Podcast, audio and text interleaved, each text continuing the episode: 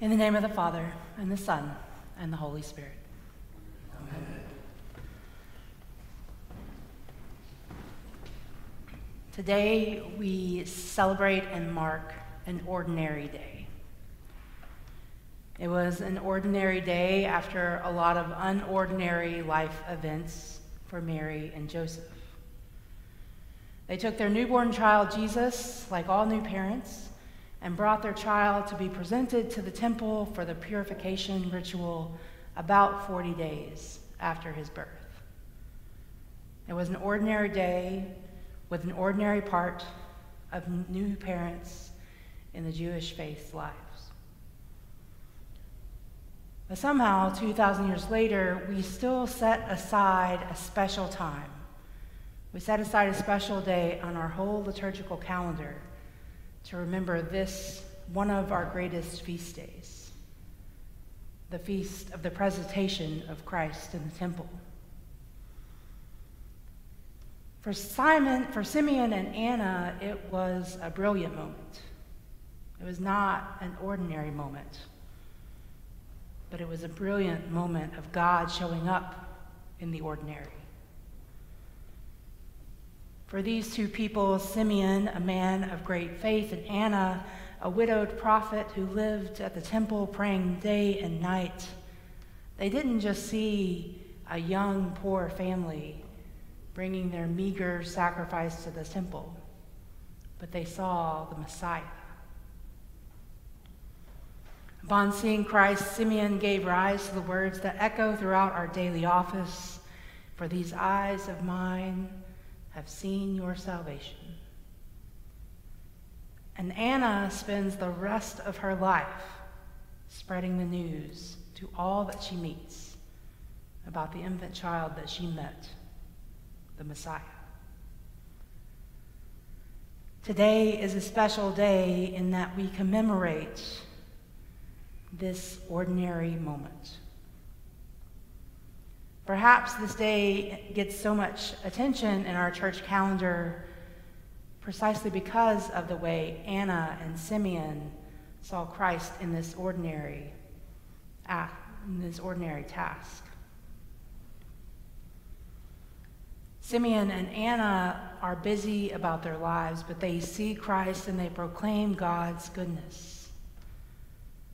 They let the ritual be interrupted by the presence of the Messiah, by the presence of the beloved.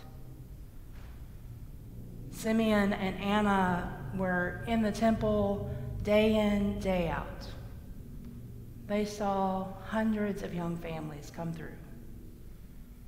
They could have easily held conceptions about what the Messiah should look like or what the Holy Family might be. And I can't help but wonder what would have happened if Anna and Simeon had overlooked Mary and Joseph because they brought a, the offering set aside for the poor.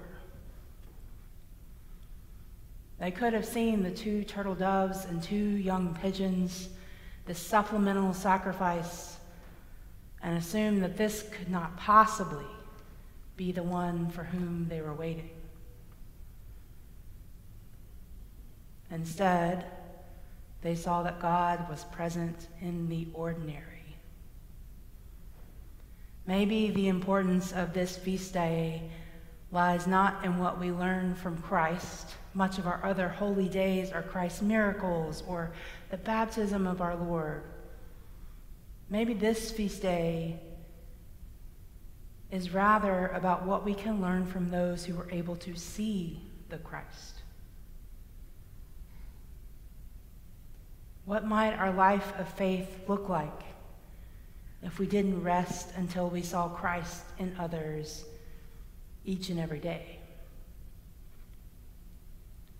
How might our faith be deeper and broader if the thing about which we were most concerned was to be able to see the image of God in this ordinary encounter?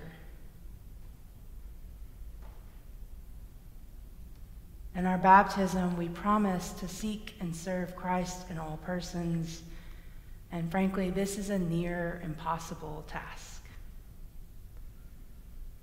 We cannot do this all the time with all people.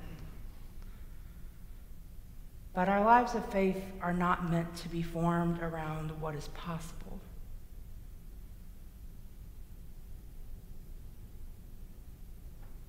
What if, like Anna and Simeon, we hold to the unflinching belief that God shows up in the ordinary, the plain, everyday world and chooses to love us? What if the Eucharist we are about to receive provides nourishment to lean toward this impossible call of our baptism?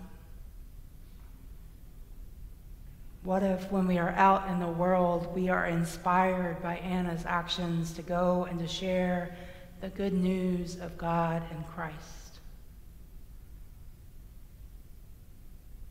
What if we can see God in the ordinary, just as Simeon did? To do so is to live into this holy day. To do so is to live into the feast of the presentation. To do so is to seek and serve Christ in all persons.